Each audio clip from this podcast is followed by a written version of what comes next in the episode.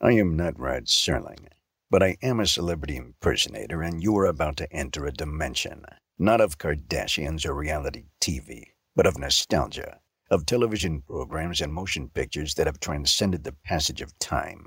That's the signpost up ahead. Your next stop, CloserWeekly.com's classic TV and film podcast.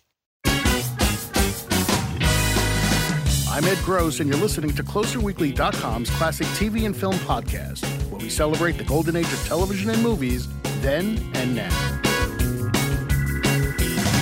Jiggle TV was the name given to ABC in the mid 70s by competitor NBC, who dared accuse the Alphabet Network of using TNA to grow audiences. Come on, where's your proof? Wonder Woman? Three's Company? The Charlie's Angels? Ah, who cares what NBC? Charlie's Angels was a sensation right from its premiere in 1976. The show focused on a trio of female crime fighters, initially played by Kate Jackson, Farrah Fawcett, and Jacqueline Smith. And it captured the imagination of people around the world. It ran until 1981 and eventually spawned two movies, a reboot series, and a new film that's currently in development. The person who knows more about this than pretty much anyone is angelologist Mike Pingle. Not only has he written two books on the subject, not only does he run the site charliesangels.com, and not only does he have a huge Charlie's Angels memorabilia collection, but Mike has worked as an assistant to Farrah and is friends with the rest of the Angels. He has Angels cred. Join us as Mike shares on all things Charlie's Angels. Well, I got, and I guess that that's probably the best place to start is uh, is, is to ask about the fact that it's not even just a fascination with Charlie's Angels. It's it's this knowledge, this connection you have with Charlie's Angels. So I'd love to get a sense from you of how it started, and for you just as a fan, and how it led to you doing everything you've been doing and being in contact with them and friends with them and working with them and doing all sorts of things. Um, I always say I'm the most blessed man on earth. Um, I started my love of Charlie's Angels when I was a wee boy at seven or eight. Uh, when it was on in 1977, I fell in love with it. I knew about Charlie's Angels in 1976 because, of course, when uh, Jaclyn and Farrah and, and Kate, you know, took the airwaves, it became you know overnight rock sensations. They were on every magazine cover, and everybody wanted that. It was you know it was a phenomenon uh, from the get go but I lived in Los Angeles. I lived actually in Monterey, California, so was on at 10, and I was a little too young to watch the show at the time. And then the following year, when Cheryl replaced Farrah, uh, they dropped it to 9 o'clock, and I was able to watch the first half an hour. And I think it opened up a lot, you know, a lot more, a lot more viewers, especially younger viewers at the time. Um, so I fell in love with it then. You know, Cheryl was my favorites, and at that point, you know, Aaron did something with with Charlie's Angels that they were doing with Star Wars, and they started producing all this toys, all this merchandise. They had done a little merchandise for other TV shows before, but not until like Charlie's Angels and everything Aaron was doing. It was like explosion. They did everything under the sun. So as a kid, I was, you know, I wanted the puzzles and the magazines, and I can remember asking my mother to cut out the thing in the back of a magazine and send the three dollars in so I can get the Angels magazine. Um, although they would not, my parents didn't let me have the dolls because I was a boy. Right. Um, but I ran up, I ran up the street, and the girls above me had gotten the dolls, and of course, you know, as kids, we ripped everything off, and so I was like, keep the backing. I want the backing. So I had their, I had the backing of all the dolls, uh, which had the artwork of each one. Right. So anyway, so fast forward, you know, being older, you know, recording all the episodes on tapes. I had them all on tapes when it was when it came went to syndication on TNT. Uh, I remember one Thanksgiving, all my friends from college, we all just jumped, you know, on the bed. We were watching Charlie's Angels, eating leftovers. Um, and then, then flash forward, forward. Um, well, actually, when I was in Europe, I had a pretty big collection of puzzles and records and clippings and posters and uh, all the stuff the boys would have, and my parents kind of, uh, and they hate when I say this, um, kind of had me, you know, throw stuff away. Like you need to clear out and you know grow up as a person. Every like, parent does so that to their kids. Sorry, right? Yeah, and then absolutely. I then they regret it. Yep, and they regret it now too. Um, exactly. So I did that, and when I moved to Los Angeles, you know, I was still a fan throughout the years. I got here, and um, the first thing happened. I went to a party and this this guy collected uh, celebrity dolls, and on the back of the in his bedroom was were the Charlie's Angels dolls, and I go, I want those, and that started my recollecting of Charlie's Angels. Um, there used to be a thing called Toy Shop.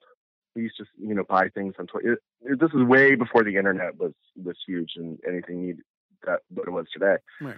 Um, so we, you know, toy shop and circle things and call people on the phone and you know and buy things for pennies on the dollar now. Um, and so I had a roommate. She was like, it was the weirdest. She, she would like, there would be boxes like Charlie's Angel stuff would be coming. She was like, what is wrong with this person that I'm living with? um, so it was dolls and dresses and hideaway houses, and I was getting all this stuff. And uh, at the time, I was like, you know, I, I met some Charlie's Angels fans, and I'm like, are, you know, is there a newsletter? And they, no, and like, is there, you know, so I said, well, I'm going to start one so that was the birth of Angelic Heaven uh, in 1995. Um, so it was the first new, newsletter, and what I did, and I was just started, you know, calling publicists or you know finding out because that's all the angels at that time were doing, still doing movies of the week and stuff like that, and I was getting screeners, and Sony was doing a lot of um, Kodak at the time, and so I was doing, I had all this stuff, so it just started like this little newsletter and you know people around the world were sending you know their twelve dollars for the newsletter for a year and and um, I had another friend who I did some PR for and uh, he built my website at charliesangels.com and um, three three months later I was chosen as the best site on yahoo.com at the time wow. which blew me off my server at the at this was 1996 so blew me off my server and um, we got up and running and I started getting interviewed around the world about Charlie's Angels. And my, you know, my goal was to, to write a book on it and get the book done. And, um, which of course takes, took 10 years to get that published. But, um, uh, so, so yeah, so, so that, and then I started sending the, the newsletter out to the, the actresses, the actresses publicists. And, um, although the, the big thing for me at the time with that was I, uh, There was a show called Deco Drive down in, in Florida. If this is too long, you can tell me to stop. No, shut up. good. Tell the story. Um, uh, it was downtown. Uh, it was in Florida, and they had were interviewing Cheryl Ladd for her movie, and sh- they were asking her about money. So the interview they did with me, they intersected Cheryl with it, and I was like, "Holy crap, this is crazy!" You know, they're cutting from me to Cheryl Ladd. Um, and at the same time, um, we did great things with the newsletter. Like we, the fans chose the first two um, videotapes that came out. Uh, the episodes on one of those videotapes, they, they, we did a, um, a thing with with our online, and the fans chose which ones were released, which was I believe Angels and Chains, and the other one was Consenting Adults on that one. Um, I can check on that if, if that's any relevance. Um, so, so the fans, I was working with Sony Pictures, and Sony Pictures interviewed me for um, the first DVD release, and that's where I got named Angelologist. They gave me the name of Angelologist. um, Congratulations. and so, thank you, thank you, thank you. So it kept going. I mean, that, and then I, I, I you know, I ran into Tanya Roberts at the yogurt shop, um, and that, you know, I became friends, really good friends with her. Um, uh, and then, you know, I, I, I we were shooting for something for E. I met Shelley Hack with that. So you know, it just it just all kind of rotated. And then, of course, I was asked to be on uh, Chasing Farrah, and that's where I met Farrah Fawcett. She was the, the last angel at the time to meet. I met Jacqueline at both premieres of the movies. I was consulted on the movies, a small consultant on the on the first movie. Um, and so then, you know, with Farrah, uh, the producers liked me. One of the producers liked me so much, and she needed an assistant, a real assistant at the time. Um, so Farrah came over to my apartment, and we talked and chatted. And he was like, "Man, he would be a great assistant." So I was asked to interview for Farrah, and I, which I did, because I, I wanted to see her house. My goodness, are you kidding me? right. so I went to the condo, and I was like, never taking the job. At that point, I had been uh, an assistant, uh, you know, kind of an assistant at the time, and I knew what was involved. I don't, you know, I don't want to, you know, one of my angels to be yelling at me. You know, that would be crazy. Nobody wants that, right? No, no, one of your idols, and she was the sweetest thing. and so nice, and um, we hit it off. I was her assistant for two years. Um, so yeah, so yeah, I've I've you know, and the friendships with Cheryl and Kate Jackson, you know, they've all evolved and you know, it's which is I always find nice for me is because they're not, you know, I don't have cease and desist or their, you know, restraining orders. Restraining orders, right? That's the word that came to my mind, right? that was the, you know, and, and they all, you know, I, I think a lot of it was, you know, through the years they they they they got to know me, and I'm not I'm not the crazy one, right? not that not I'm not the over fandom thing. You know, I worked with Cheryl. I built her website. I worked. I built Tanya's website. You're a fan, um, but you're a um, professional also, and that's the difference. Yeah, and we worked on a lot of different things. Jackson's called for photos. You know, it's just a, a lot of things that, you know, they know this is a source. My thousands and thousands of things I have. You know, Cheryl had came to my birthday and she surprised me, and That's cool. um, you know, Tanya's come to my birthday, and you know, and it's just it's it's. I feel like part of the family. I feel like I'm the same cloud. Yeah, absolutely. So I get the sense of how this all happened now and all that. But what was the connection with the show? And I understand what you said earlier. You couldn't watch it at 10, you could watch it at 9, and that sort of thing. But what was it about well, Charlie's Angels that made the connection with you so strongly? For me, I think it was a lot. It was adventure. It was the excitement, the angels. I mean, I deeply fell in love with Cheryl. Um, you know, she was my favorite angel, um, which Farrah would always when we when it was Sparrows introducing me to people uh, as her assistant, she was like, "Who's your favorite angel?" I go, "Cheryl Ladd." But see, he doesn't even like me. um, um, and she teased me about that all the time. Farrah teased me that Cheryl is my favorite all the time. It was the funniest thing. Um, she got a kick out of it. Um, but um, the show itself was just it was a fun adventure. It was it was just you know they're always going different places and being different characters and that was that was the draw for me and it was just you know it, it was it was such a simple show but yet a lot of fun and you know they're always doing you know there was a toy adventure there were you know they're in hawaii they're always going on different adventures so it wasn't the same show every time. Um and you know you just yeah, he just loved the girls. I mean, they were they were great. I mean, I didn't want to date anybody, but I re- definitely wanted to go shopping with them, which I now do. Um, I have to be honest. Um, when I watched Charlie's Angels back then, I did not think about shopping with them at all. Oh, well, yeah. Um, I was more, yeah, I, uh, yeah. I was more thinking of that about you know the Duke boys. Anyway, um, there you go. Being being a, you know a gay man, I was at at that time I didn't know what it was. Well, that was years ago. Um, so yeah, but you know, Charlie's Angels had something for everybody. I mean, it was for women. It showed that they could do whatever they wanted. It for girls, you know, or, or young women, something they could do. You know, they uh, become. You know, they could do whatever they wanted. They could see these angels that were in jeopardies and getting themselves out of jeopardies and not having a male counterpart. You know, to save them. They save themselves. Um, for men, of course, it was beautiful women in bikinis. Whatever they could put them in a bikini, they did. Uh, and for little boys, you know, like posters got them through puberty. Puberty. So I mean, there's there's there's there was something for everyone. Something for everyone. But what was you know almost from out of the gate? At least my memory of it is that it was a phenomenon almost right away. And it was. Period. So, yeah. what was that connection? Why do you? I mean, yeah, you got the whole jiggle TV thing, is you know, put quotes around that uh, of the time. But is that what it was? I mean, what was it that made this thing stand out that connected with the audience in such Look, a massive if, if, way? If Aaron could rebottle that, I mean, I'm, I'm sure he would have tried it. He tried to do it every single time. Everybody tried to do the same thing with what Charlie's Angels did after Charlie's Angels.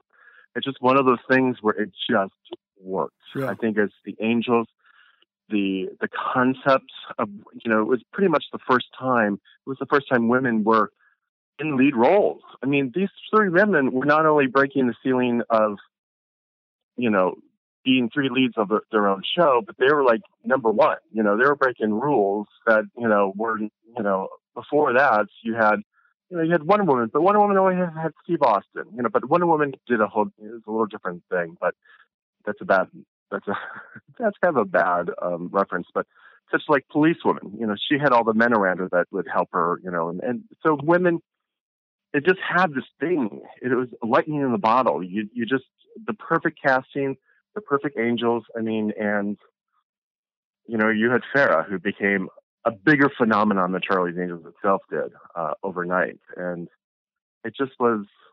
I don't know. It just, you know, if if we could bottle that up, we would all be billionaires. Oh yeah, and absolutely. It, it's it, when ER came out, I think Entertainment Weekly uh, compared it to Charlie's Angels and how big it was, or maybe it was New York Times. I can't remember um, compared it to the phenomenon of Charlie's Angels because ER was so huge right after out the bat too, um, and how big it was. Yeah, I mean, it just Charlie's Angels, and then of course you know I think a lot with Charlie's Angels you have you know Farrah's poster coming, bringing back the pin up with the girl at the time, right. you know, and the resurgence of putting posters on your walls and that kind of stuff. Um, it, you know, posters on the walls never leave, but it really became prominent during that 70, you know, 77, 78, 79, uh, 80. Yeah. So, but how transformative was it on the lives and careers of those three, especially initially?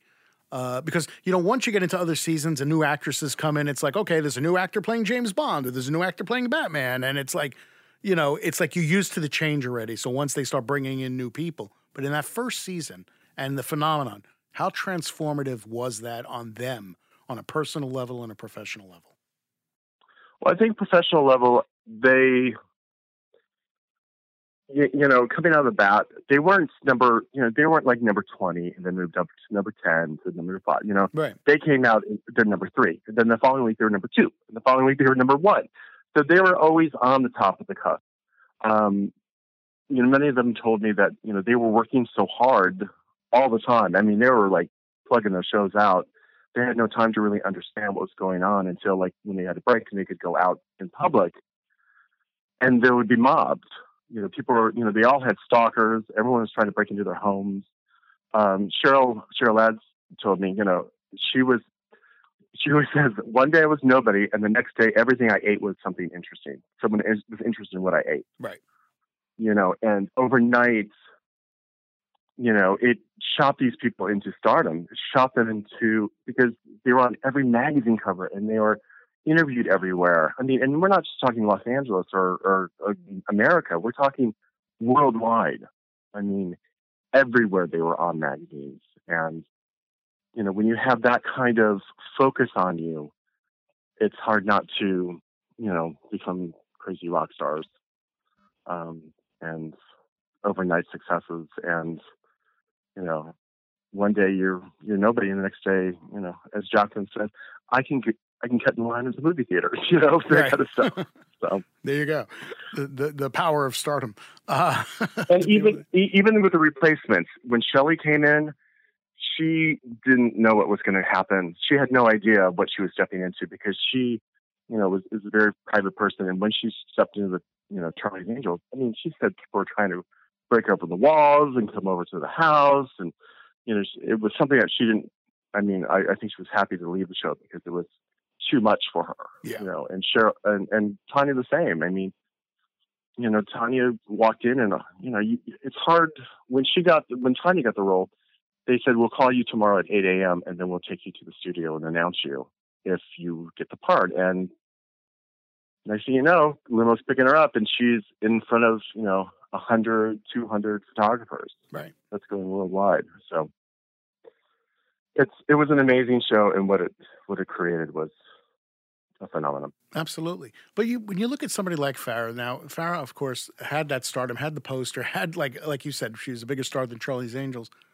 But when she decided to leave, which is amazing, she was able to do that. I guess contractually, how how she was able to work yeah. that out is amazing.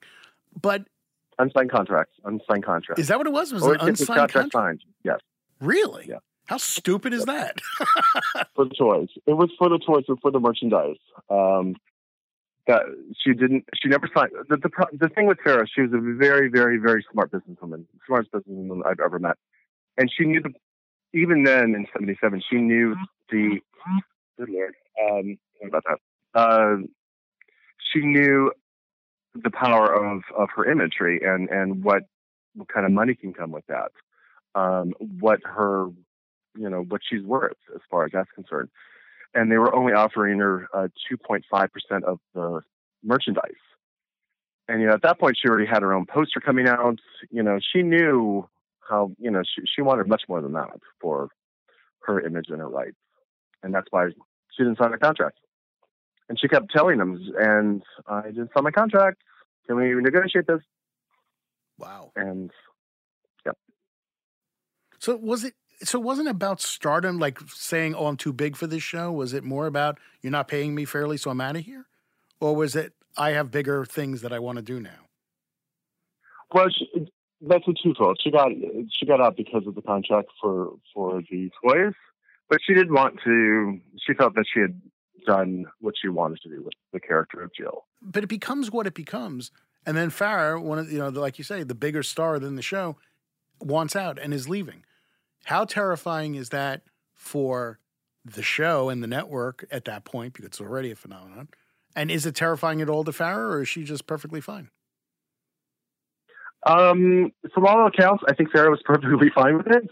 Um, I think it was terrifying for, you know, when you're on a hit show. You know, we just went through this with like Roseanne. Um, you have a whole cast and crew who is their livelihood, and you're leaving the show. And what happens after you leave the show? And after the phenomenon's leaving the show, what happens to it? Yeah. You know, it's such a shaky ground, and you don't know what's going to happen because can it survive Farrah leaving? You know, and and that's the question of it. And uh, you know, aaron did the, the smartest thing about creating the character of Kris Munroe, Jill's little sister, and um, with the phenomenal casting of Cheryl. You know, Cheryl saved the show. I mean, all you know, ends of not ends, Cheryl saved the show because who knew it it hit Cheryl coming in the show also brought another lightning in the bottle. She, you know, with the cast, it just it just worked perfectly. It just moved on, and you know, if anybody else could have come, anybody else could have gone in there, and it maybe would have just died. You know, you never know what yeah. happened. But with Cheryl, it just kept going. She stepped into those, you know, angel high heels, and and in her bikini, and it kept going. Yeah.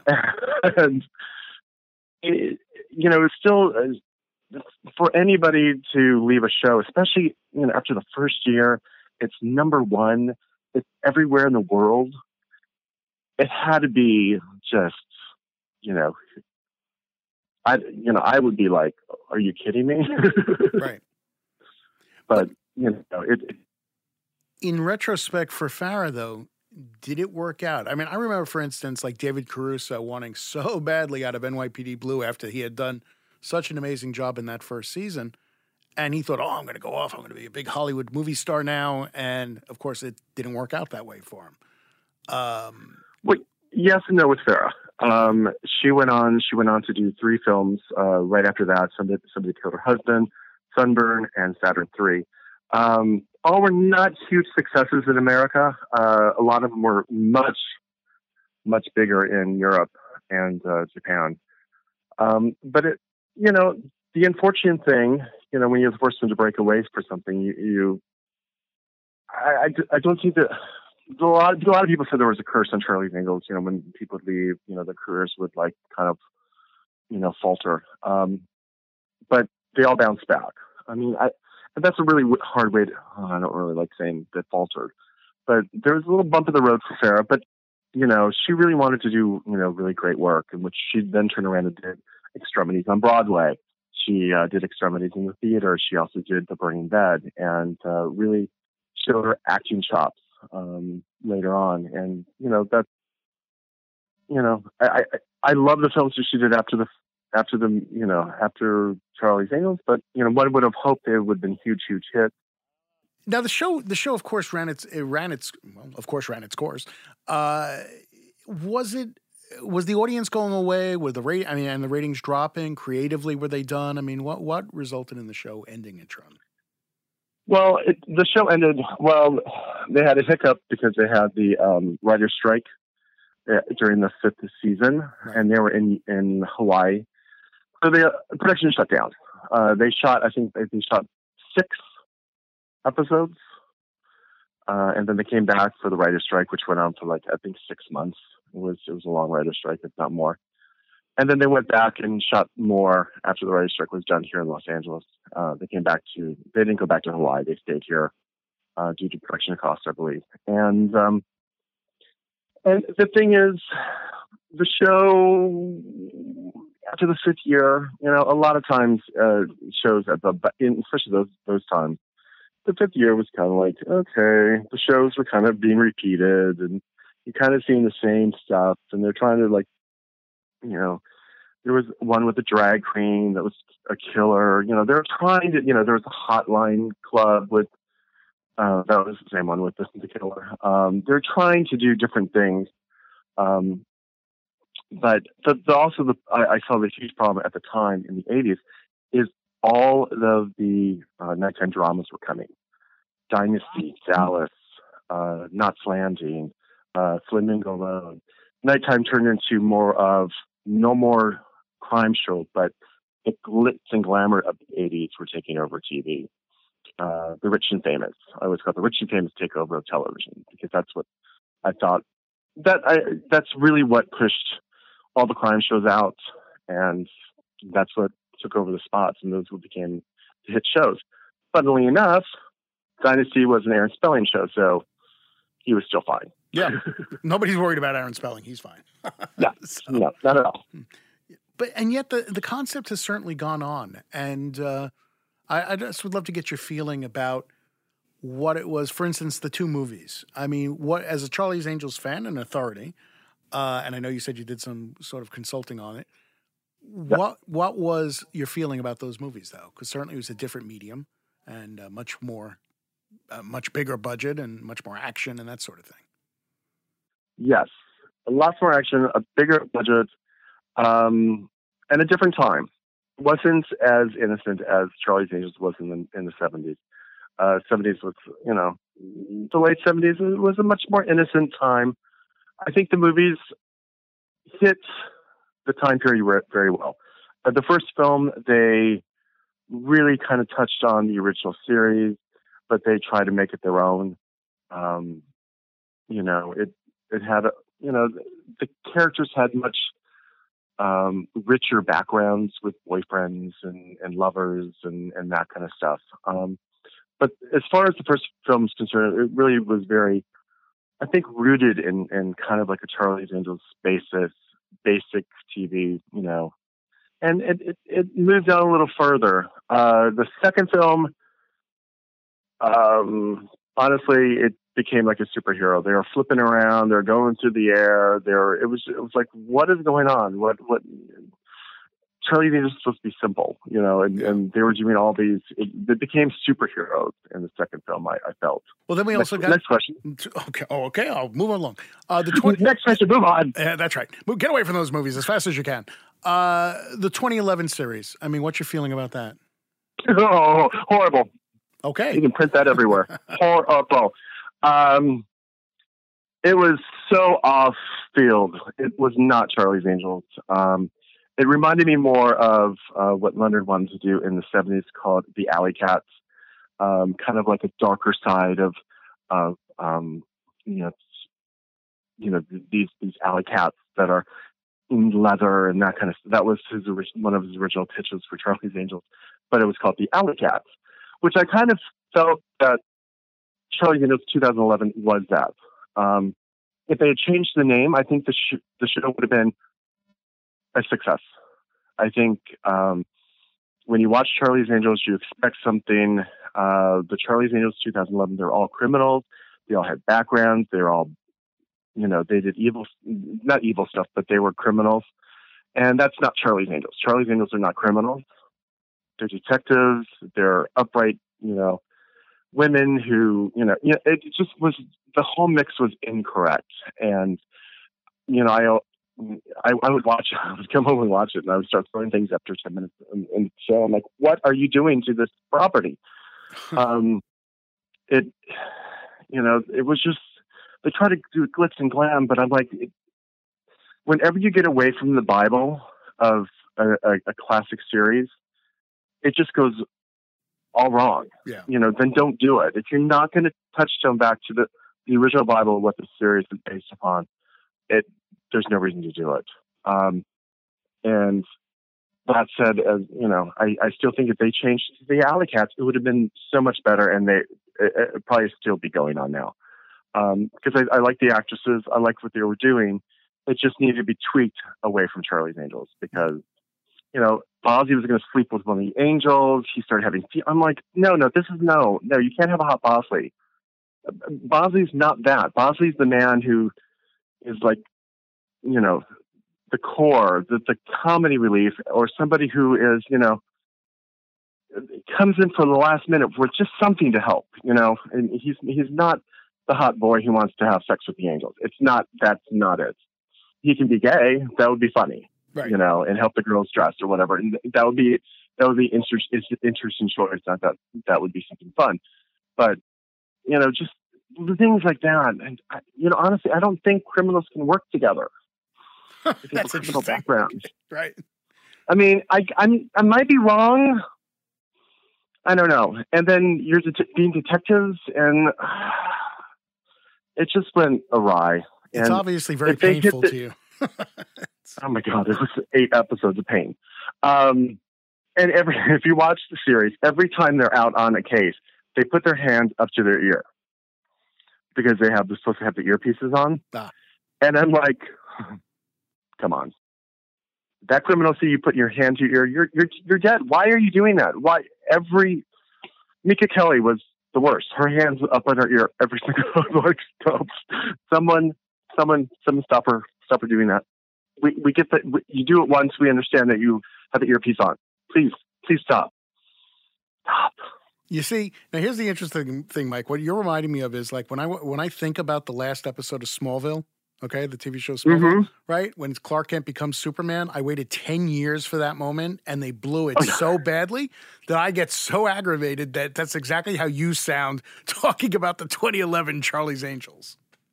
mm-hmm. mm. I can go I can go on I I watched an episode the other day Why? I was like Quite the oh, conundrum, oh isn't it? because um because um Amazon has it uh, you can watch it on for free on Amazon that's why All right. because there are fans out there who liked it.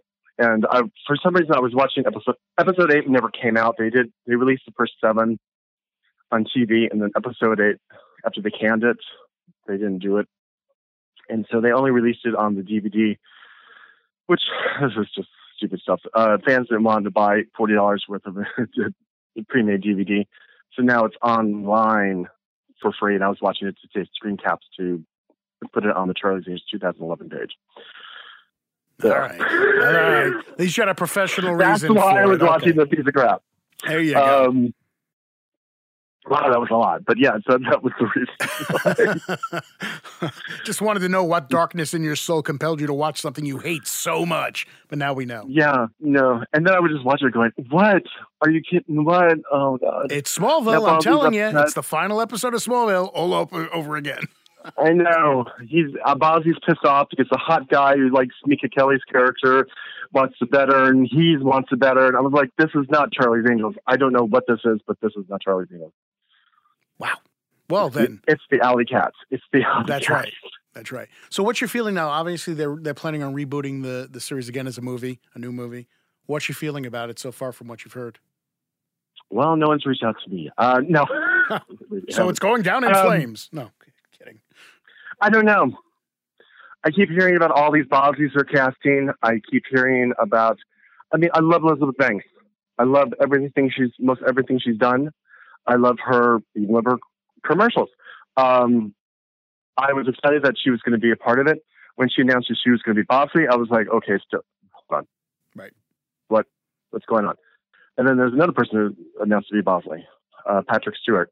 Another person who was announced to be Bosley. And then another, I'm like, okay, what, what do we have? Tim Bob Bosley? I mean, what's going on? What, I mean, I don't. Uh, I have not read a script, so I don't. I have no idea.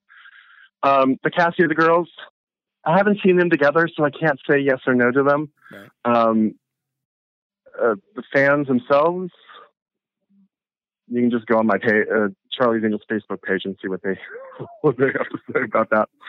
um, let's put it this way: I opened the Charlie's Angels 2019 page.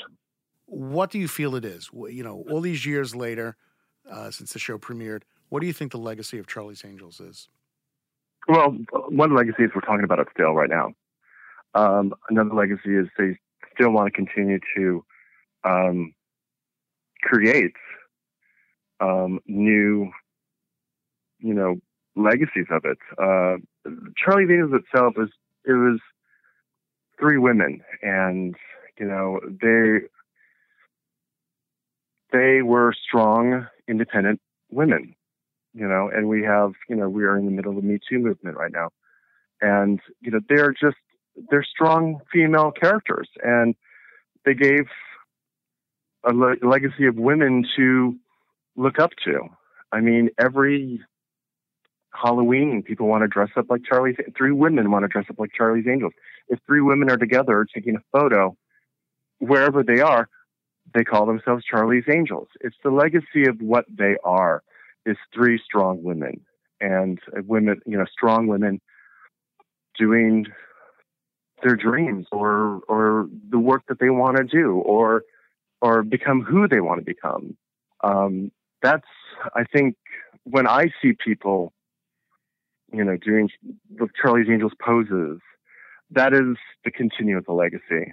You know, it's it's what these actresses base the series on is strong, just strong women and strong being being themselves and and you know at that point breaking the ceiling of you know men on TV you know stepping out as as angels